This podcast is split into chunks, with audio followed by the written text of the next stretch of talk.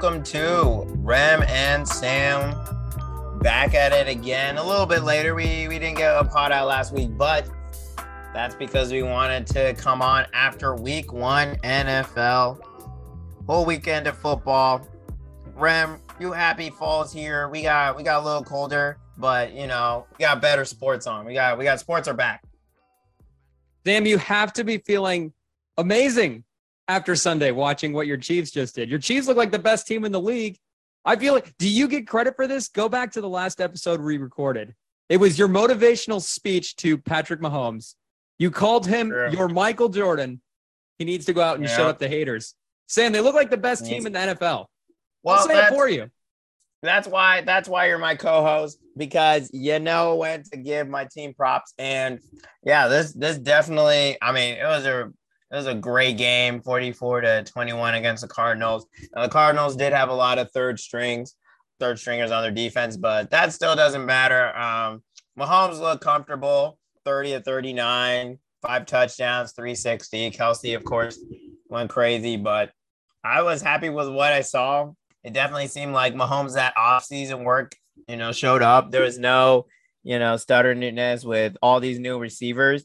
And that defense, you know, looks looks attacking. It looks pretty attacking. I wouldn't call it elite. You know, obviously we're still going to rely on our offense, but I mean, our offense was clicking on all cylinders, and as long as we got you know 11 back there, I think we're just our 15. We're going to be just fine. Is it easier for Andy Reid to call plays without Tyreek Hill? Your offense actually looked better than I remember seeing it last season, it felt like all the side to side stuff you guys were doing was just gone. You guys were back to attacking down the field, creating space for Travis Kelce. He was back to being by far and away the best tight end in the league. Last year, you know, Mark Andrews, I know from a fantasy perspective, stepped up. I think Pro Football Focus had Travis Kelce ranked fourth. So elite, obviously, but now clearly back to number one overall. The space is there. You mentioned the offseason work that Mahomes was putting in with the receivers. I think he took a little bit he took some lessons from his brother with the social media stuff because he was good at posting all this stuff on Instagram and Twitter about him just like, you know, throwing these passes to the receivers. It's a different one every time. Oh, here's a clip of me doing it with Juju. Here's a clip of me with MVS, the backup tight end. Who's that? Fortson. He even he even yeah. looked like a weapon out there.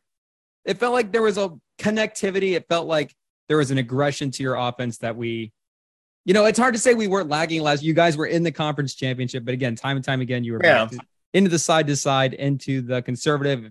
Mahomes felt like he was a step back. Erase all that. We're back to normal with the Chiefs. Yeah, Mahomes is running and gunning again. And it did feel like, you know, his last year, he was a little bit nervous. It seemed he was a little bit on his back foot. You know, it kind of seemed like the air was a little bit over, you know, with him and Hill.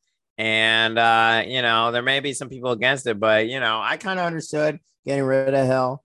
And uh, I think you know Juju is a talented wide receiver. I mean, he is a wide receiver number one. He has been, you know, he's had the pedigree out of USC, and he's had to deal with crazy circumstances. I mean, he had a screw in his hand during college. Near the end, he had to deal with Big Ben and how much of a mess that was. And yeah, you know, Juju he had a fumble this week, and he has had fumble issues before. But this is a talented group of guys. We still got Kelce, you know, who's still, like you mentioned, going to be the main guy on this offense. He's still going to be a far and be of the above, you know, one of the best, just flat out receivers in the league. Um, and as long as Mahomes is there, slinging it around, and we have Edwards Helaire healthy, decent run game, you know, there's a reason we've won the AFC West 10 years in a row. And it's it's continuing to be great. And uh, yeah, I ain't worrying about anything. We have the enemy still, we have Breed still. So that offense is still going to be great. In the absence of Tyrann Mathieu in the secondary, didn't no- notice it at all. Justin Justin Reid stepped up. He was even playing kicker for you at one point. What was going on with that, Sam? Yeah. Ex- explain to me why why when Harrison Butker goes down, you wouldn't just with Pat Pat Mahomes in your offense just go for two every time instead of having a mm-hmm. safety come in and kick the extra points. It worked. He made one. Why wouldn't you just go? Yeah, exactly. Because we're flexing on them. It's the it's like you know it's like the Warriors thing when you know when you have so much you know you're good for so many years in a row you start getting a little cocky you got to flex on them so that's why we're you know we're flexing a little bit you know and Uh, and then in a game like this where you know we're we're already up and nothing too serious, it's just like you know might as well give him some kicks and you know he wants to do it, so why not have him go out there and do it? So, um, but the team that I actually think is the best in the league, I love the Chiefs, but I think the best team in the league played the very first game of the week or year on Thursday, and that would be the Buffalo Bills pretty much destroying the Rams for a half of football, but and beating the Rams 31 10. And I love Mahomes. He's throwing dots, but Josh Allen is like, he's right up there. Now, he did throw two picks, but both of those picks were ripped out of the receiver's hand. I mean, if you look at it, it's as accurate as you can get 297 yards, 26 to 31 and also the best running runner for his team, running back, running rushing yards with 56 yards, one touchdown. And that D line, I mean, I, I I'm not gonna lie, I was a little skeptical giving Von Miller at this age such a big contract. But is it worth it, Rem? Is it worth it? Is this is this your pick to win the Super Bowl right now? Gun to the head. Well, on on that Von Miller contract, it, it is six years. It's a six year deal for a guy who's in what his mid 30s. He's what 32, 34, yeah. something like that. So that is a long deal for him. We'll see in the long term how it plays out. I was skeptical like you about that deal, but I was even skeptical about it for this season. And at least for game one, he came in and he looked really, really fast and was a great compliment to a defensive line that has had a lot of size and speed and athleticism there. Like Ed Oliver is their tackle. They brought in Gregory Rousseau in the draft last year, who's big, long, athletic. Von Miller, obviously, Hall of Fame edge. We know his speed, his ability to dip around the tackle and get to the quarterback. It seemed like he was back to, I don't want to say peak Von Miller's speed, but it was it was a, probably his peak for what he could hit at this age. Looked maybe even like he had more juice than he did in the playoff series with the Rams last year. So that signing is going to work out for this year. And then when they get Tre'Davious White as well, that secondary which we saw what the safeties could do in that in that Thursday night football game, and then they add in Tre'Davious White to a secondary, which they draft Kaiir Elam in the first round. He's supposed to be the the number two corner next to White, and they have this other other rookie corner comes in. I, I'm forgetting his name.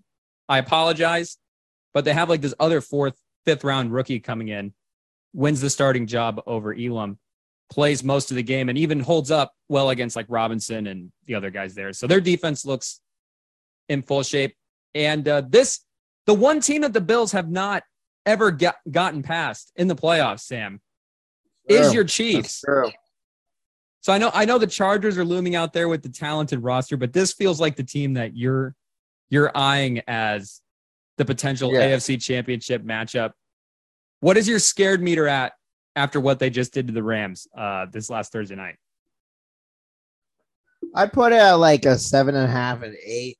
Yeah, really? I'm pretty worried because of just how great Josh Not Allen like a has nine? been. The reason why it isn't as high is because that offense from the Rams was pretty. It was it's pretty lackadaisical. They it was just pretty much going to um, Cooper Kupp and praying that he does something. They didn't spread the ball around much. Stafford isn't like he's a solid quarterback, but uh, you know I consider him like a little bit better than Jimmy G you know, he could get you to a Super Bowl. He won't make a make a lot of mistakes, but you're not winning because of him. And Literally in the Mahomes playoffs last year, he was a little bit better than Jimmy G, and that's how they ended up. Yeah, exactly. So you know, I, I think obviously Mahomes is a way better quarterback, and uh, he'll have better. They'll have a way better offense, but I mean that defense is not our the Chiefs' defense isn't going to slow down Josh Allen, so that's why I'd still have it high. I mean they they didn't punt this game. I mean, that also had partially to do with, you know, them turning all over the ball so much. But, you know, it's it's definitely they're definitely my number one worry. You know, the Chargers are a solid team, but you know, I don't, uh, you know, I want to see them. They need a little bit more consistency. There's just been so many years where they've been so loaded with talent, and they've been they haven't even made the playoffs, let alone you know win. So with the Bills, I mean, we're one coin flip away from them beating us last year. So they're they're they're definitely my number one worry for this next year. And if you were trying to poke holes in the Bills and find weaknesses in their team coming into the season, you're looking at that stretch in the middle of last year where they really struggle. they lose a crazy what nine six game to the Jacksonville Jaguars. Who loses to the Jacksonville wild. Jaguars? Oh wait, Carson Wentz does when you need to make the playoffs. Besides that, you know they're struggling. They're losing. They're losing to bad teams. You're scratching your head at what's going on, but they seemingly fix that by just injecting Gabe Davis into their offense. His snap rate goes way up. I think after week 12 of last season, and their offense really takes off. We saw it in the matchup with your Chiefs, and it carried over in this Thursday night game as well. He was awesome in the first half. He had a deep play early in the game that set him up deep in field position as well. And it seems like they've got the balance figured out of, hey, Gabe Davis is stretching the field, going deep, and Diggs is working underneath. And he's, you know, if you have him in fantasy, he's a PPR machine. He's 10 receptions, 70 yards every game. But Dave, Gabe Davis is vertical. They've improved their slot with McKenzie now is in there. So the balance of their offense is seamlessly transitioned from where it was at last year, even with losing Brian Daboll. Didn't miss a beat at all. Didn't even matter. Yeah, it didn't matter. And you know, it, it's definitely it's definitely interesting that that's a good point you bring up is that they lost their offensive coordinator and they're still firing all cylinders. And it'll be interesting to see if you know Josh Allen continues to be this elite the whole year. They continue to be consistent.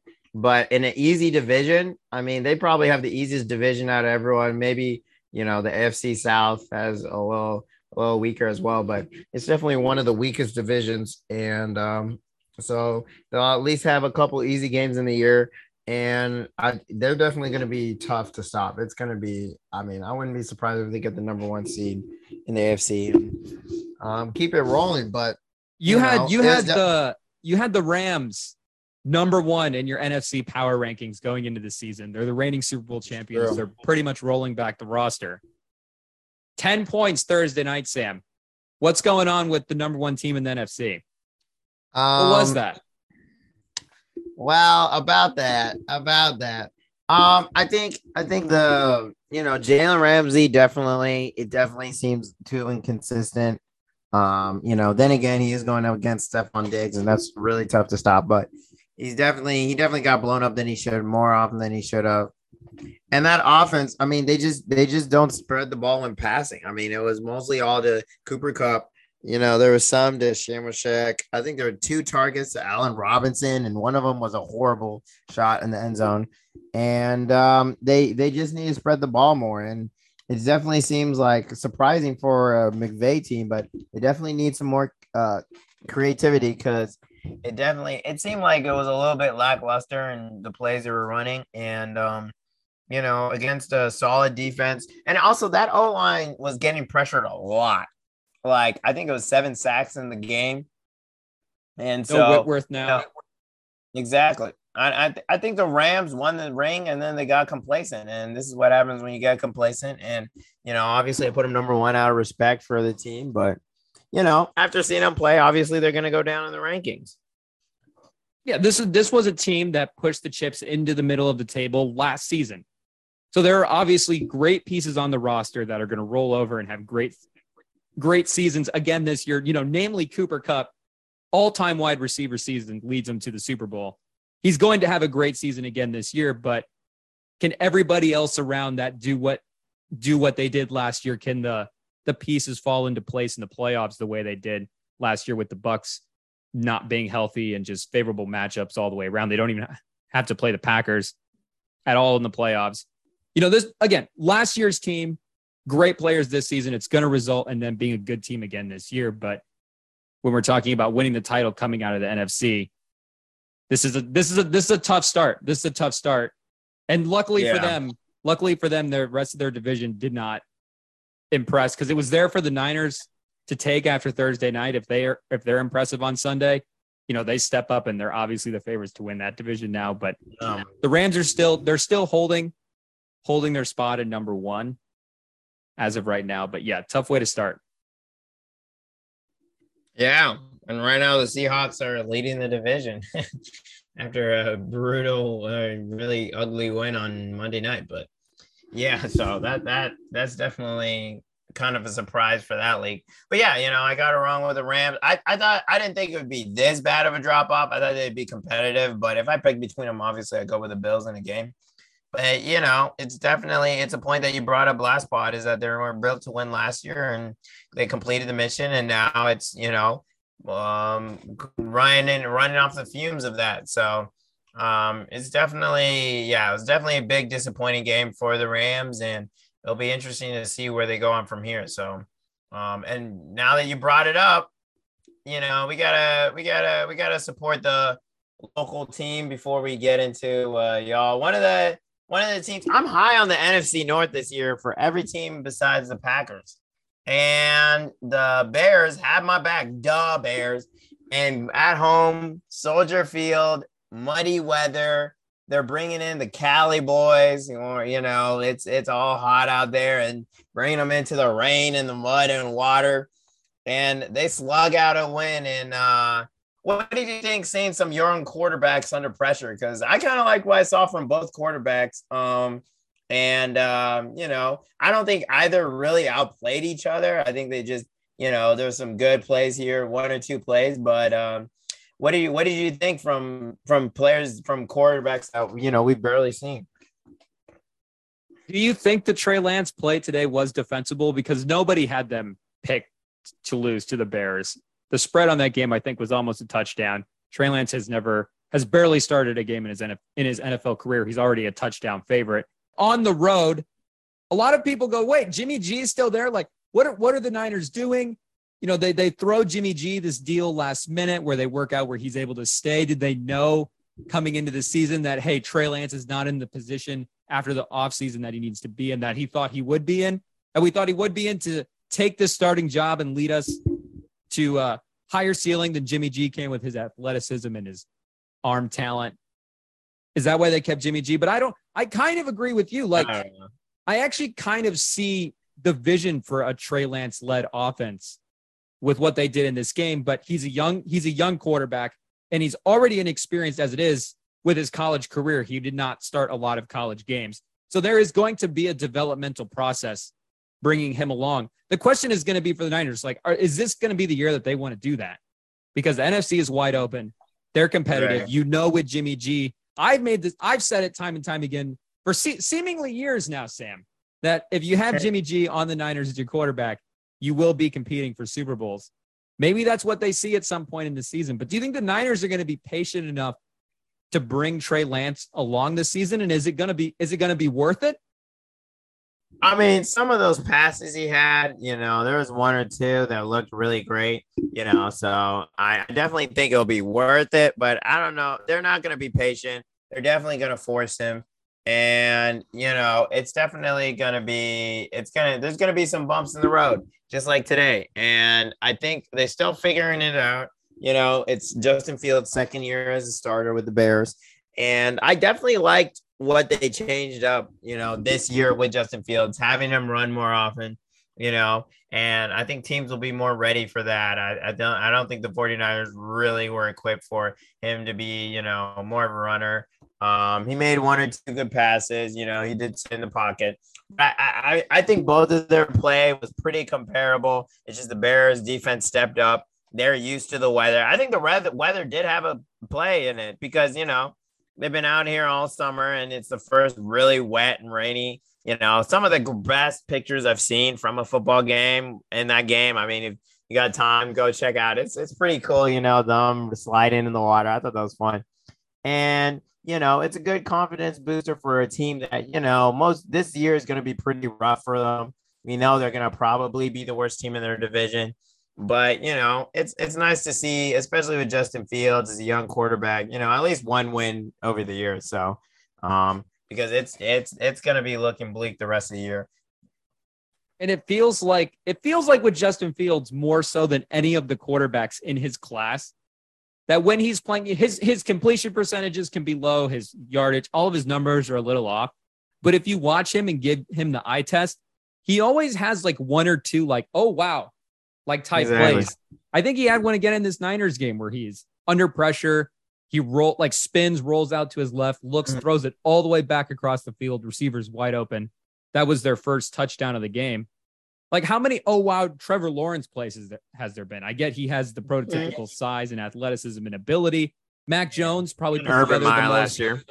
Yeah, Urban Meyer did not help. Mac Jones probably put together the most productive rookie season.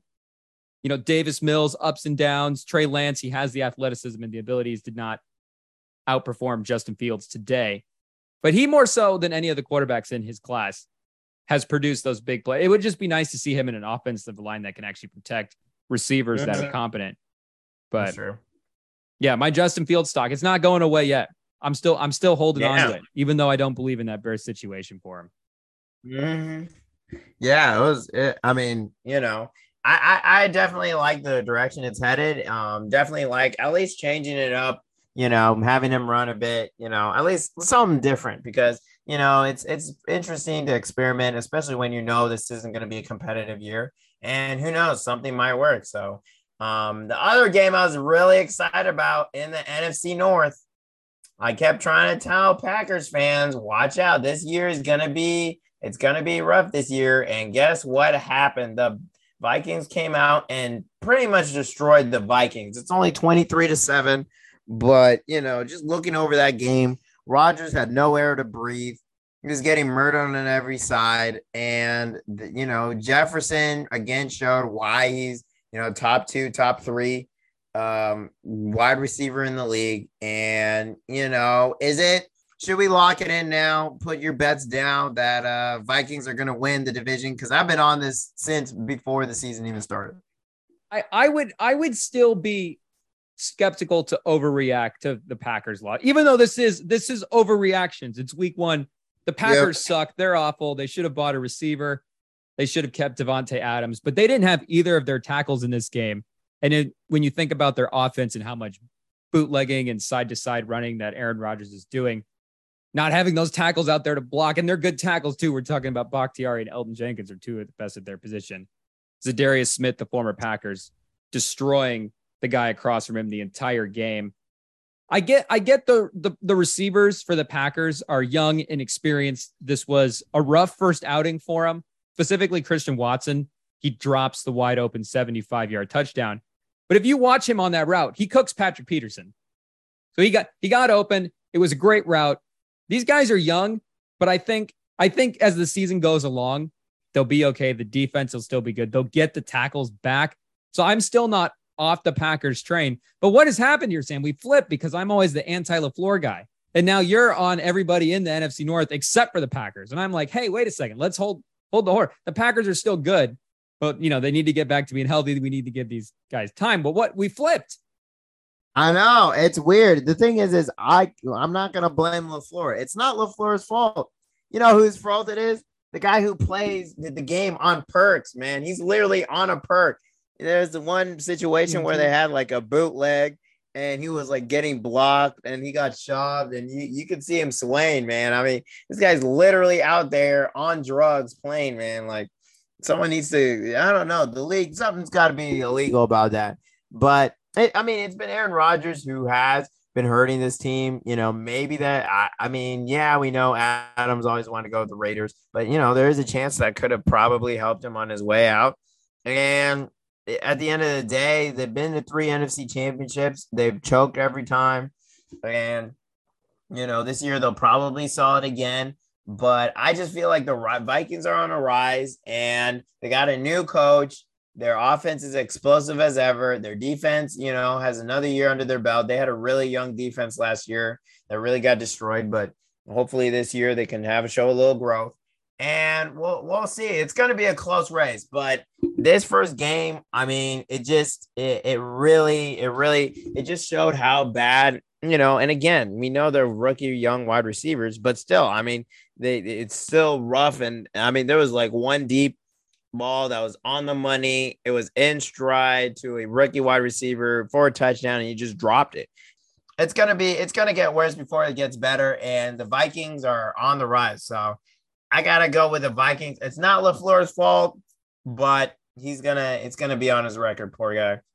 And the the the Zimmer to O'Connell upgrade could that be the that could be the you know that could have the biggest impact on any on any team for any coach hiring this year because the offense is wide open. Jefferson's just running down the field with nobody covering him, just wide open in space, doing all the Cooper Kupp stuff. They brought in brought in this Rams offensive coordinator to work their offense to have Justin Jefferson do the Cooper Kupp impersonation. So if he's going to do the Cooper Kupp impersonation and you're going to tell me that it's going to lead the Vikings to a division title, I'll believe it. It's not going to lead them to a Super Bowl. I don't think the roster is quite there yet. Oh. Yeah. But the, the offense, it, it put Kirk Cousins in a position to be smart, which is really honestly just throwing the ball to Justin Jefferson. But he played mm-hmm. mistake free the entire game, really efficient. Jefferson, they created space for their best player, which is always what you want to do, obviously, as a football team. Just way more competency from an offense that we knew had elite pieces. And now they actually have a guy in there that can use all these elite pieces in the right way. Yeah, I mean, it's it's definitely it's nice to see it changed up. And you know, also the Lions played really well, took your Eagles. I know they're not your team, but you really were high on them. Took you took your Eagles almost down to the wire. So yeah, it's that division's tougher than people think. Yeah, definitely to keep an eye out on. Um, let's see here. So moving on, let's see what's next on the list.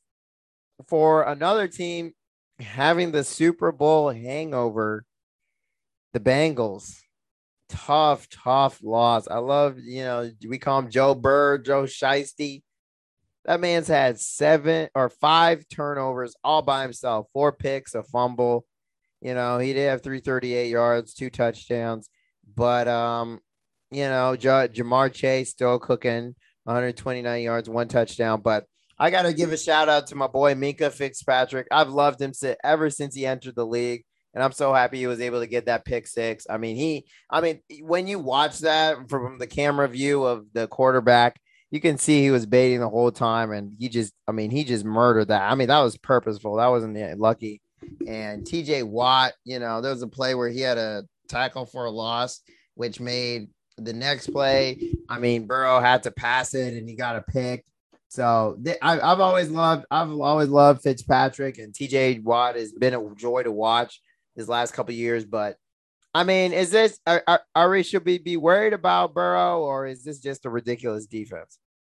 We should give credit to Minkah Fitzpatrick and TJ Watt. You're correct because Joe Burrow and Ja'Marr Chase, one of the most dynamic duos in the league, led the Bengals to a Super Bowl out of nowhere. We didn't see it coming. And they were just outdueled by Minkah Fitzpatrick and TJ Watt. That was a better duo on Sunday defensively than Joe Burrow and Ja'Marr Chase were offensively. It, almost every mistake that Joe Burrow made in that game was directly related to one of those two guys. You mentioned obviously the pick six. Fitzpatrick beautifully baits him into that. He had another interception where he was like throwing down the middle of the field and has to throw it a little bit further inside than he wants to because Minkah Fitzpatrick is coming from the one way and then the other guy gets the pick. TJ Watt had one interception. There was pressure that caused another one. These guys were direct directly affecting everything that was going on. But the Steelers have invested heavily in these guys. I mean, TJ Watt, defensive player of the year. Minkah Fitzpatrick was once the highest paid safety in the league. It paid off on Sunday because those guys were absolutely outstanding. He even blocks the extra point. At the nobody ever blocks extra points to win the game. Minkah Fitzpatrick comes through out of nowhere, blocks Evan McPherson, the, the clutch guy. That was one of the that was one of the concerning things, honestly, from the Bengals because it felt like last year they were just in scoring range from a, a longer distance than a lot of teams. They could get they could get the ball across midfield. McPherson can kick it from anywhere. He's awesome. He's clutch. They're going to get three points even if they move the ball just a little bit. And their offense was great at moving the ball. McPherson was inconsistent, and their offensive line which we thought improved. We thought they invested heavily in that in the offseason, and it struggled as well. So hopefully, if you're a Bengals fan, that that is just the Steelers' defensive line is unbelievable. TJ Watt is awesome. Alex Highsmith is maybe a star in the making. Cam Heyward is obviously a stud. Hopefully, that's the reason the mm-hmm. offensive line struggled. But if not, like that's that's the thing that this team was missing. They went out and they tried to fix it, and all of a sudden, week one, Joe Burrow's back under pressure. Yeah, that was Minkah. I didn't realize it was Minkah who blocked that extra point. Took him to OT for that win because he was he was insane in that game. I mean, that was the dumbest trade the Dolphins ever made. I mean, imagine imagine their defense now they had. And like I like I always say, man, when teams get a chance to watch film, they get in the lab and they just sit down and watch film. That's when quarterbacks get figured out. And there's always a decrease after you know an initial great year there's always a step back because teams figure it out. And especially that, you know, have those great players when they have such great games, that's because they've spent all that time in the lab watching their tendencies, watching it, watching what they do. And that's how Fitzpatrick was able to bait Burrow into that pick six because he knew what he was going to do. And, you know, especially obviously with him being in the Super Bowl, you know, you have all this film, all this time to watch. And so he, he, I mean, that's how they figured it out. And that's probably, that's a huge part of their game because, you know, at the end of the day, like, especially, you know, and I know you know this, but just making the point, once you're in the league, I mean, everyone is at some point of talent. Everyone's, you know, everyone is so physically great. So then it's a mental game. And uh, especially with guys like that, where you're, you know, you're pretty much dueling with a quarterback it's it's a mental game of you know how how are we going to bait them and how are we going to create turnovers? And with such talented guys like TJ Watt defensive player of the year his stats have been crazy last two years and one of the most best cerebral guys in Fitzpatrick. I know I keep loving on him but I mean when you hear all the testimonials out of out of Alabama team stacked with you know so many NFL players and they're like this is the guy. He's the captain. Saban loves him um, you know, it's you know, it's the worth ethic and time put in. So Burrow's gonna have to adjust. He's gonna have to change some stuff because teams are watching and the great ones are gonna figure him out and you know they respond. So uh, it's definitely it was a great game to watch and you know obviously we love my boy Joe Shiesty, but you know he, he's got to come back down to earth and realize he's not the only great player out there. And the Bengals were like they had chances at the end of the game to pull it out. Obviously, if they just block and get the extra point, they win the game. You know, if Ja'Marr Chase gets one one foot down on one of his however many touchdowns they called out, that that benefits him as well. I'm sure Joe Burrow won't turn the ball over. So the formula for a typical Bengals win still kind of played out over the course of that Steelers Bengals game. They just obviously weren't able to finish it off. And if you're a Bengals fan, that's concerning because you know, you season to season, the Super Bowl hangover thing, you go, is this the year where just no lucky breaks, nothing goes our way? You know, McPherson's clutch all year. Now all of a sudden the tables are turned against him.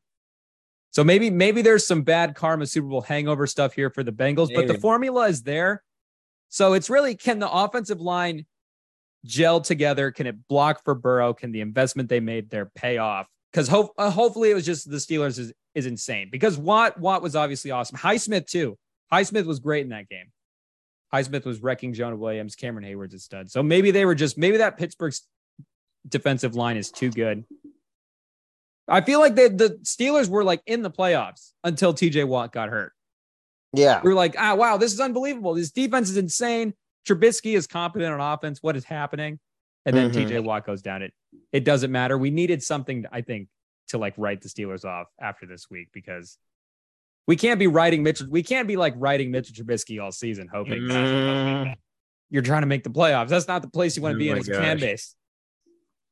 Yeah, yeah, no, you can't. But this, I mean, this game was pretty much a defensive masterpiece, and it was really fun to watch. All righty, and uh, another game which I thought was a little bit of a defensive masterpiece, but you know, it, Rem might disagree. We can't, we can't keep dodging it the Colts with the tie against the Texans. Uh, does a tie hurt more than a loss? I don't know. It seems a little weird. 20 to 20. Welcome to the Matt Ryan experience. I mean, that's that's all I gotta say. I mean, Rem, just just walk us through what what's going through your mind when uh, the Texans are up 20 to 3, man. Sam, you were saying during the AFC preview that hey Matt Ryan, he's an interesting quarterback when you're down 20. He'll keep it interesting. You can't turn the game off. Who knows? You always have a chance with with Matt Ryan down 20. I'm thinking, wait, what why why is Matt why is he saying that? That means that means we're down 20 at any point. We're playing Houston week 1. Of course, we're never going to be down 20. Well, all of a sudden what? It's it's 17 to 3. Matt Ryan looks flustered, he looks hurried, he looks like he's trying to do much to do too much in the first half of that game. He's trying to be the superstar quarterback the Colts need. And it's like, hey, Matt Ryan, we just need you to be confident. We need you to settle down. We need you to make reads. You know, Chris Chris Ballard is has been a, a great GM. He's been a really smart GM. He's built a very budget friendly team. It's got great players and very important pieces. He's drafted studs like Shaquille Leonard, Jonathan Taylor, Quenton Nelson. I mean, come on, my favorite, maybe my favorite Colt of all, all time, Quenton Nelson. Deservedly so, deservedly the highest paid guard in uh in NFL history. Quenton Nelson. But it he's approaching the quarterback position like he's built a roster that can win in spite of it. And that's just that's just not true. The roster is good. It's got studs. It can't win in spite of an average quarterback. It's not one of those. It's not the 49ers with their defense and Kyle Shanahan and hey, let's just plug Jimmy G in here and all of a sudden we're going to the Super Bowl. He thinks he can go, hey, let's let's bring in Carson Philip Rivers. We'll try him. Let's try Jacoby Brissett. Let's try Carson Wentz. Let's try Matt Ryan. He's time and time again gone out and gotten below average to above average play at quarterback. And that's been the ceiling of his of his teams from year to year. They've been below average to above average teams. And the the team that we saw at the end of last season with Jacksonville rolls over into week one. They tie with the Tennessee Titans. I, I know I, I know they'll I'll talk myself back in. They'll be better. Yada yada. The Colts are sloppy in week one, but the same question marks that we have time and time again for the Colts. Frank Reich's play calling with the fourth down call, just time and time again. It seems like there are multiple games a year where he is head scratching fourth down plays. The average quarterback plays. Say, I, will I'll shut up, Sam. Just stop me. Stop me whenever this is this is too much. I can't help it. The Texans. The Texans are supposed to be the worst team in the league. We're supposed to win the division. Hey, look, man, it's your team, so shoot, you can have as much airtime as you want. And you know, I, I, you know, like you mentioned, I did bring it up. It's Matt Ryan. It's what he does every time, and he goes down big every time. And then in garbage time, he suddenly looks like, you know, prime Joe Montana dotting guys up, and then you know he somehow sometimes he squeaks out a win, sometimes he absolutely falls on his face. It just mostly depends when when he turns it on, but you know he again. I mean, the pick was really rough. I mean, there was I mean that was triple covered. Uh, but Jonathan Taylor, he was continuing. He played really well. I mean, 31 carries, 161 yards, one touchdown. It seemed like he was. They had they handed him off early and then near the end. So it didn't seem it seemed like you know they should have probably gone to him more often. I personally think 31 carries is a lot, but considering how Matt Ryan was playing, who knows?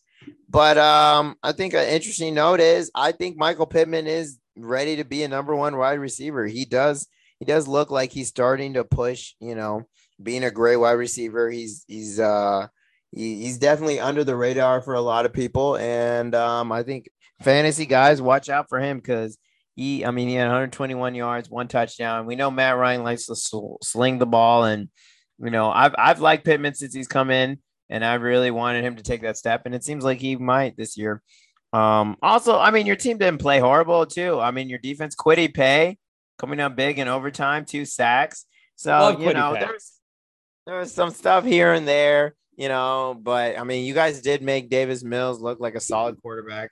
Uh, so I don't, you know, it's it's it's rough for y'all right now because I mean, it's interesting, you know, during the off season, we all act like you know there's such huge gulfs between teams and these teams will be whole absolutely horrible and absolutely great and you realize it's actually not that far and teams are pretty similar and any given sunday you know anyone can lose so um, you know, you guys still got a tie. It's not a loss, you know, it's not a win either, but uh, it's a starting point. And, you know, just get ready for this Matt Ryan roller coaster. So it's going to be a long season, man. It's, it's a long season.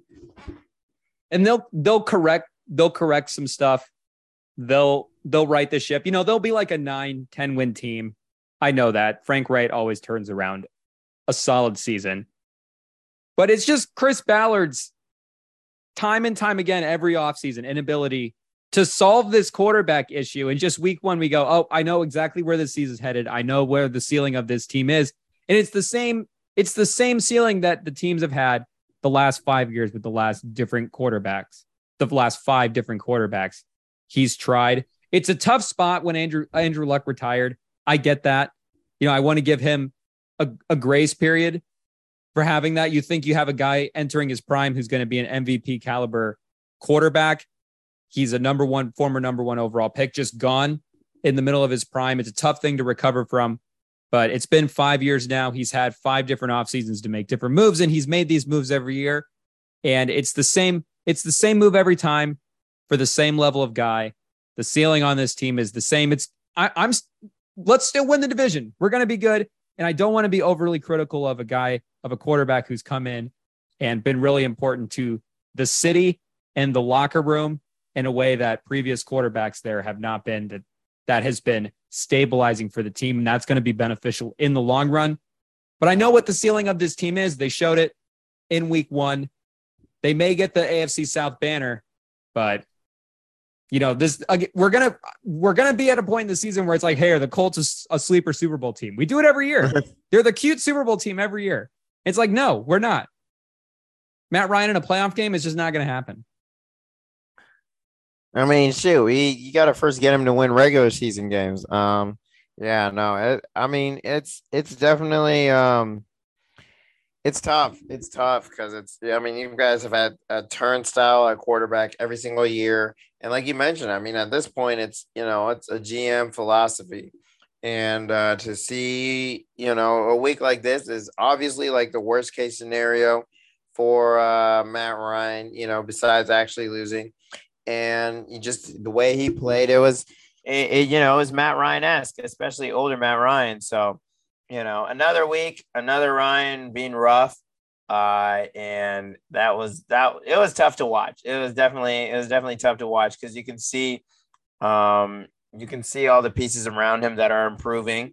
You know, your young guys like Pittman and Paye, you know, they're starting to step up, starting to grow into their own, and it's tough to watch uh, you know, someone who's holding y'all back. So Another team, though, like you mentioned, a lot of people staying the same. Matt Ryan staying the same. Another quarterback is staying the same, and I hate to admit it, but you know, maybe a little decrease. Tom Brady coming out on Sunday night football and you know, pretty much holding his stake, holding his claim as, you know, an elite quarterback in the league. But, you know, we already know we've had so many conversations about Tom Brady and his age. I think the more interesting conversation is is it time to start asking long term questions about Dak? What do we do with him? I mean, at what point? I mean, again, we're overreacting starting off the season, but you know, is is Dak the future? Can can we rely on Dak? Is it is it if you had Dak, are you are you are you keeping him long term? That was a that was a tough game for anybody with Dak Prescott stock. You've you've always mentioned the Kirk Cousins versus mm-hmm. Dak Prescott argument. You know, the Not statistic statistically, yeah. these guys are very similar. I've always been on team Dak Prescott because I thought between the two quarterbacks, he was better at just making decisions. He's good pre-snap, post-snap. He's just, you know, he's going to find the right read. He's going to make the right read more often than not than Cousins. But hey, he decides to slide with no timeouts in a playoff game at the end of last year. They're eliminated, they're done. And then this year, statistically, to open the season in the first game, he's statistically one of the worst quarterbacks, has one of the worst games of any quarterback in week one. And just eye test watching it too, it was not good. We, I was in a dynasty league this year. I, I took CeeDee Lamb really high because I thought at least Dak is going to at least an above average quarterback in this offense, no matter what they do. But I don't know. So I'm flustered on the Dax talk. The eye test was not good. The stats are not good. And now for him, the thumb's not good. Eight weeks, he's done. He's out. Yeah. I mean, that's a tough, tough, uh, tough time to go out. And you know, it's it's gonna be interesting where the Cowboys going from here. I think the Cowboys are obviously just gonna keep it rolling. They're gonna stay with the same guys, same. I mean, they're still selling shirts and all that it's it's definitely interesting to see like you know, and we want to consider Dak a young quarterback all the time, but you know, he is 29 years old. We are starting to get, you know, it's starting to be that time where it's like, yeah, they got to show it or we got to start looking at some other options because, you know, unlike the guy on the other side of the ball, Tom Brady, you know, we can't be relying on you to be great later in your career, which is crazy that Tom Brady, 45 years old, is still great. Projection right now, at what age is Tom Brady retiring? 50, 55? You had to pick an age. He's always said 45. He will be 45 this season. And it does seem like this will be Tom Brady's final season in the NFL. He didn't go out on top last year. And we did the NFC power rankings. I put the Bucs number one, and we did see it after this week one, but the path is there for the Bucs to just walk back into the Super Bowl. The NFC is That's in true. flux right now. We don't know who's good, and we may not week to week. It may just be a different, you know, Packers and Vikings. We may just never know. Every week, it may be pa- Packers better one week, Vikings are better the next. We get into the playoffs. All these teams eliminate each other. Tom Brady walks into the playoffs. The defense was great against Dallas, even with the the incompetence on offense. I know, but the defense was awesome. It played well, and Tom Brady, he's he's he's he's still you know I he's is he physically limited at 45? Like he he underthrew Julio Jones on a deep pass at one point. Could have put a little extra on it, but his ability to just get to his spots. He's LeBron James, Sam. He just he can get to wherever he wants on the court. He can get a pass to wherever he wants. The Leonard Fournette power run game is still there. The offensive line is still good, even with the injuries. They've still got three, uh, the two all pro guys with Wirfs and Mason, and then the left tackle is really, really, really solid as well. So the pieces are there. And you know, Tom Brady come playoff time is going to be nobody's going to take that guy out. In the NFC in flux, the Bucs look solid. I said it before the season, and I don't feel I don't feel any weaker about it. I still feel strongly about it. I feel like the path is there for the Bucs to be back in the Super Bowl. For the NFC, it wasn't awesome, but I feel like they're still number one right now. I feel like Tom Brady is still the man to beat in the NFC. Sam, who knew? Who knew Tom Brady was the man to beat? Sounds like you did with having him number one. Um, like we all know, did because he's been playing. It is interesting to see. Been the goat for twenty years. With the Bucs. yeah, I know. I know. It's just crazy, and you know, it's definitely it was a little wishful thinking, obviously, for him to be in the decline, but also, you know, he like you mentioned, he is turning forty five. Um, and I will see if this is his last season. You know, he already has, there's already divorce issues with him and his wife. So who knows what's going on with that, you know, because she obviously wanted him to stop playing football. And it's, you know, he might, might, this might be it. You know, it might be the last time we're seeing such greatness. And it's just, you know, just annoying to see him continue to be good, bro. Because, you know, obviously we want him to be done. But in a division where, the Falcons and Saints are actually really close. You know, the Panthers lose to the Browns. I mean, their their division isn't too much to sweat over. There's no one even close to their level in there.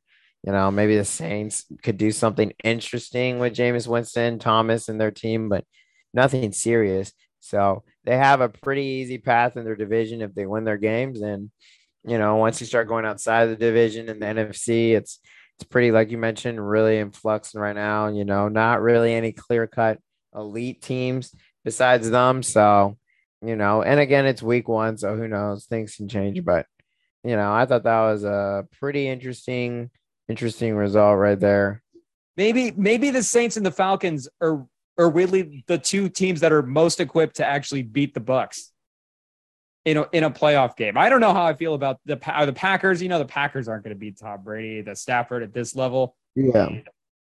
The Bucs the Bucs have had problems with the Saints the last couple years. The Saints swept them.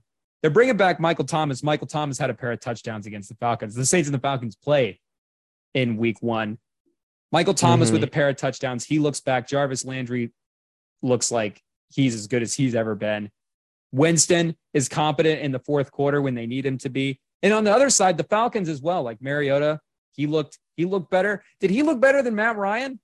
Mariota, he was athletic, he was moving around. So the the familiarity these teams have with the Bucs and the trouble that they have. I mean, Atlanta's not going to beat them, but the Saints have been a feisty team there, and the fact that they know him, I just I'm just worried that Tom Brady again. I mean, how is Tom Brady not going to go out on top, Sam? He is just he's going to retire with a Super Bowl. It's inevitable. It's going to happen. He's been the Thanos of the NFL ever since he's gotten in there. He's going. He's going to be in the Super Bowl mm-hmm. representing the NFC this year. It is is inevitable, unless of course Jameis Winston is able to stop him. And I don't think Jameis Winston is the football equivalent of Robert yeah. Downey Jr.'s Iron Man. Mm-hmm. Yeah, I don't see many alternatives, and um, it's yeah, it's rough in that conference, and I I definitely think that you know they've definitely moved to near the top. You know, I still hold out a little hope for the Rams, but they're obviously better. The Bucs are, and um, it's interesting. It's always fun to project to the future, and we'll see where these guys are at in another 17, 18 weeks, um, injuries and all that. But right now, it's definitely looking like, you know, definitely looking like the uh the why am I blanking? The Bucs are gonna be playing are gonna continue to roll this year with uh great quarterback play from Tom Brady, who may be the secret coach of the team anyway. You know, he might be running the whole thing. So maybe you know they need him more than he needs them. So, um, any other any other teams you really wanted to touch on? Um, anything else you had notes on? I guess it was surprising the Giants destroyed the Titans, but or not destroyed, but beat them. Another interesting game. Was it? I think we were both kind of out on the on the Titans. Russ's return back in Seattle. Broncos country, let's sigh. That's what I heard. Um, that was, I mean, street got outdueled by. Geno Smith. It was kind of interesting to see how bad that offense was near the end of that game. I mean, I've been I've been I've been saying in the preseason, I think the Broncos fourth team in the division. It's a good division, and the Broncos are a good team. I think they're the the fourth team in that division. I thought there was good value there with that that future before the season started. The the Russ the Russ returned to Seattle. Seattle is victorious. Geno Smith actually looks like a competent quarterback. He looks like he's actually playing the healthiest, best football he has since he was at West Virginia. He's moving around. He's making stuff happen. And there was just a lot of there was a lot of question marks for this Broncos team. A lot of things I wanted to wait and see. There's a lot of new pieces. One of them, obviously, Nathaniel Hackett, the offensive coordinator they brought in from the Packers. You could see the Packers' influence immediately with how they run their offense. They're doing all the same stuff with tight ends and the bootlegs, and it's basically a carbon copy. So we'll see how that works out the long term because I've been critical saying that that offense has not adjusted in the playoffs the way it needed to to step up and win these games. So we'll we'll see if they get to the playoffs how that works out. But they're doing the Packer stuff on offense. They get to the end of the game. Sam, he messes up the clock thing. This is a this is a classic rookie coach mistake. This is something you're supposed to figure out in July in the meeting rooms. What do we do in these late game situations? He's not prepared. It costs him the game. I guess the thing is, that's like if I get if he is going to kick a field goal, you bleed the clock. You don't take the timeout. You don't want to leave Seattle with. You want to leave them with as little time as possible. But I just can't imagine that you're a field goal, a 64 yard field goal is your first thing. A 64 yards. I don't think you're like we're in field goal range. Yeah, it's interesting how much they don't trust their quarterback, you know, and you know they go for it even when it's so far away. Um, yeah, I don't know. I mean, the Seahawks just scored early and they held on, and for some reason, the you know the first team just uh, kept, or for some reason the the Broncos, you know, they they they it seemed like it clicked a little bit, but they still need a little bit of time, a little bit of chemistry to um, come together with Wilson. You know, get on that same page because it definitely seemed like they were a little off. You know, there was some throws that could have been missed. Yeah, it's you know I'm not mad because you know I want to see as many losses to other teams in the AFC West because we need whatever we can get as Chiefs. But uh, it was it was definitely shocking to see how bad their team was in that second half. Really, how mismanaged it was. Bad look for the, the coach. The Looking first, at- the first game. Yeah. Speaking of AFC West, Justin Herbert gets it done against the Raiders. Davante Adams still, you know, Davante Adams still doing Adams things. 141 for one touchdown. And um, him and Carr clicking, but you know, it's still still Justin Herbert at the end of the day with his uh 279, three touchdowns. And yeah, they didn't throw the they didn't run the ball much. Um, this was throwing and um, I don't know. It seems like people really, really love Herbert. I don't I mean I love him, but the hype for him is a little much sometimes. Um, where do you stand with Herbert? Is he is he right up there with Mahomes and company or you know, do you have him a little further down?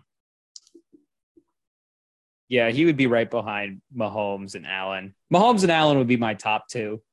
If I'm trying to win the Super Bowl this year, you know, I'm still Tom Brady's in the mix. And then, yeah, maybe Herbert. Mm-hmm. And then Yeah. Kyle Shanahan Been and Jimmy Garoppolo together. You know, young quarterback to watch. Oh, okay.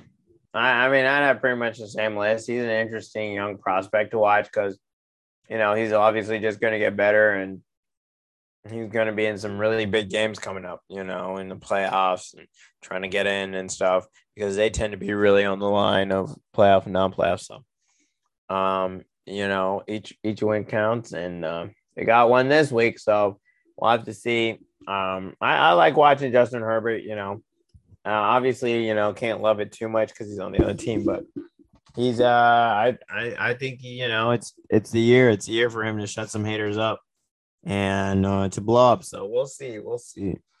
Um, I think that should be it for uh, a couple of games. Or you know, um, was there any other news you wanted to touch up on? Here we got the WNBA finals going on. The Aces go Becky Hammon. Oh, yeah.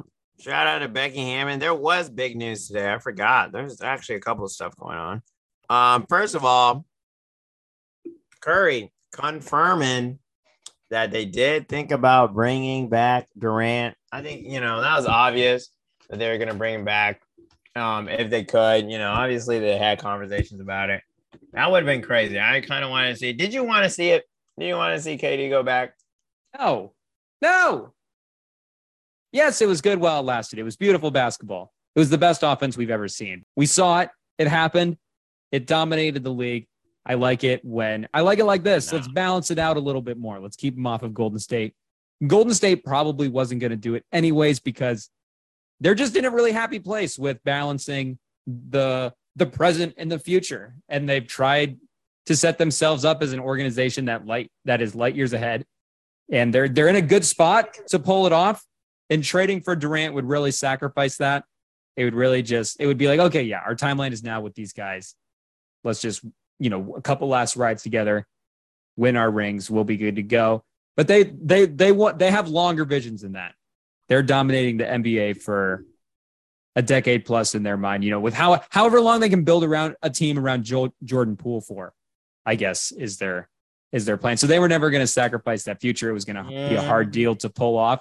And was Durant really going to come back and be second fiddle to Curry again? Like I get the Warriors talked about bringing Durant back, but did Yeah. Durant was Durant like, yeah, ship me back to Golden State where I can uh, be back in that situation I left because I didn't want to be the second guy. And Draymond still there? Or are they still fighting? Yeah, that's a good point. That's a good point. That's interesting to think, you know, what would be going on? Would he still be spiteful, still mad? Would he fit? Would he fit? I mean, that'd be a pretty simple question. And, you know, at the end of the day, they didn't bring him back for obvious reasons, which makes sense. I, I mean, I think they're building for the future now, especially with winning a ring last year. It's like, you know, they're, they're not itching. They're, you know, they're, they got a ring. So that should hold them down for a couple years while they transition um, from one team to the next. So, um, also look at learning about it on the fly. Poor Giannis, he got ejected from uh, Euro basketball uh, quarterfinals. So Greece got eliminated. Always sad to see him gone, but you know something to keep an eye on out on as Luka Doncic. He balling with uh, Goran Dragic. So you know it's always fun to watch players overseas. Jokic, as we have more and more stars in the NBA you know, the it becomes more and more important to watch stuff overseas. But the big news gripping the NBA, there's a little bit of talk beforehand about it, a little bit of interesting stuff brought up. But one of the most hated owners in the league, Robert Sarver, gets suspended for one year, 10 million after, you know, clearly showing he violated um, workplace standards. Um, there's definitely, you know, reports came out during the year. You know, ESPN published a story in November 2021. You know, talking about his, you know, uh, his allegations of being racist and misogynistic, and just claims that come out. and uh, the league, you know, finally came out and you know after the investigation found that you know he uh he made you know a lot of inappropriate comments about you know his female employees uh you know made a lot of there was a lot of inappropriate conduct you know repeated the n word when recounting statements of others you know and ray you know he was demeaning horrible guy horrible boss. We're pretty much saying worst boss. And um you know it, it it's it was something that we'd seen coming. You know sarver has been hated on in the past for not wanting to pay players. 10 million is the maximum fine permitted by the NBA and you know the the fine will be donated to organizations and things along the lines. But um you know how how do you think this will affect the on basketball play? You know how how does how do teams now see the Suns? Cuz you know it's it's it's definitely hard to recruit you know it's definitely hard to bring in stars and stuff like that. I mean it's it, it there's more more effects not only off the court but on the court as well. I mean, it definitely affected him on the court in that Dallas series. It was one of the big things that was looming over the organization. That was ultimately like a bunch of things coming together that that led to them collapsing in that series and blowing it to the Mavs. So who knows?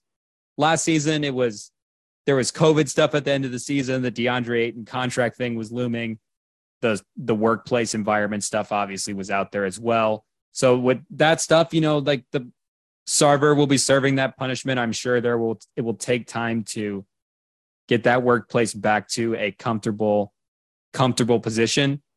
And with the on-court stuff, who knows? We like we we project the Suns are going to be contending this year. But if it leads to a fizzle out in the playoffs, like it did it did last year. It did last year cost them a playoff series. Yeah, I mean that that loss was, you know, I mean they fell apart, and you know, yeah, you got to at least put a little off court stuff to it, you know, and uh, you know, shout out to Silver. He it seems like he's always trying to. It, it definitely seems like he's trying his best, you know. When you compare him to Goodell and other commissioners, you know, it's just a mess of what you know. They it's just night and day. And while he himself apologized, you know, that they didn't do things sooner along those lines, um, you know, you can definitely see, you know, that that that they try. And it's it's definitely nice to get reminded of the NBA being, you know, one of the most proactive leagues and um continuing to push for equality. Um I don't know why it totally slipped my mind, but earlier this week, your man's Manu Ginobili got enshrined in the Hall of Fame. You know, Spurs got I one of your Spurs, another one making it in. You know, what what do you gotta say, Rem? You're the fan, man. You're you're the one who watched this man's. I always feel bad when people people make fun of the gold medal on the basketball resume. When they're like, hey, when you when you bring up the like how quickly do you have to get to the gold medal? That's like maybe this guy isn't as elite as we thought because that is the thing with Ginobili's resume. It's one of those resumes that one of the big things on it is that 2004 Olympic gold medal where he was awesome in Argentina. He was instrumental in those finals games. He is not a resume statistics kind of player. You had to be there to watch it. He was just the most exciting player at any time on the court he was on. He could do anything. He's my favorite player of all time. So he's well deserved to be in the Hall of Fame. He's an all-time playoff player, an all-time like game seven slash elimination game slash closeout game player. Time and time again in the finals, he was 20 points to close, 20 plus points to close out the Pistons, 20 plus points to close out the Cavs. Elite in the later runs when they were going against Miami. The dunk on Bosh, obviously, from that a great highlight from that series. Shout out to Manu Ginobili. I love Manu Ginobili. Like I said, my favorite NBA player of all time. And the the uh, the 04 Olympic medal is the is the medal. That is the one medal that you can talk about with pride because that was an amazing effort by him with that Argentinian team. And you know, Luis Scola is on that team, and that's the only other guy I know because he played in the NBA. So, Manu Ginobili, what a career! Yeah, No, I think that gold medal point is very excellent. I mean, you know, you you you explained it perfectly. I mean, that he was able to beat USA with what he had. I mean, it, you know that that that should put him in the Hall of Fame by itself. Um, yeah, a great player, and um, I'm really happy to see him in there. Tim Hardaway got put in the Hall of Fame. George Karl as well. Um, both really well respected players and coach around the league. But um, yeah, that's honestly that is probably the number one gold medal for basketball. Where I'm like, yeah, that was I was earned, and you know, it really it really shook the U.S. I mean, you had the redeemed team in 2008, um, because yeah, that was that was wild. I think that was in Greece too. I know America had a horrible Olympics that time around. We got got beaten in a couple events, but yeah, it's nice to see that your boy's in there. It's definitely uh, fixing some riots, you know. So um, I think that should be about it for uh, the pod check out for one next week. We got another bunch of football going on this weekend. Another bunch of football across the ocean. Champions League, you know, I gotta always shout out soccer stuff going on. Um, you know, go Blues and Chelsea. We just got a new coach, so we'll see. Little little 10 second Chelsea, you know, we got a new coach, we got a whole bunch of new pieces. I'm I'm hoping we'll get better because we've had a rough start to the season, but you know, I gotta get you in soccer, Rem. We'll get you one day. It's it's on the rise, man. Once once USA comes out here and wins the World Cup at home, we're gonna get you, man. Who's your new coach? What's his comparison? What's his like NFL, NBA comparison? Um, he's like he's like um let's see here he's like a younger guy who his he has a really fast rise i think a little bit of McVay but of Kingsbury, you know, not he's not really as maybe he's he's definitely one more. He's under he's he's pushed teams that are underperforming. You know, not underperforming. He's overperformed with the teams he's had every year. Um at Rhule? Yeah, he's he's uh he does things a little bit outside the box. Um really great at player development, you know. Maybe Andy Reid. Andy Reid. We'll go with uh we'll go with my man out here. He's always pushed teams. You know, Reid Reid has been consistent, and so is this guy. You know, eleven shown, wins with Alex Smith. Been the best. I mean, every Reid year. took. Yeah, uh, we'll see. I mean, he hasn't done it as many years, but uh, maybe you know, maybe a little bit of Shanahan. You know, a little bit of outside the box kind of stuff. But yeah, Graham Potter, and we just got bought out by the American owner Todd Boehly you know, spent the most ever by a Premier League team. So it's a new day in Chelsea, new day in London. You know, also Queen died, so that you know, rest her soul, and um, that of course played a part in um, you know our team and all that. But that's about it. You know, our overseas going overseas a little bit. You know, we'll get we'll get you in soccer one of these days. Best growing sport in America, most growing sport in America. Just you wait.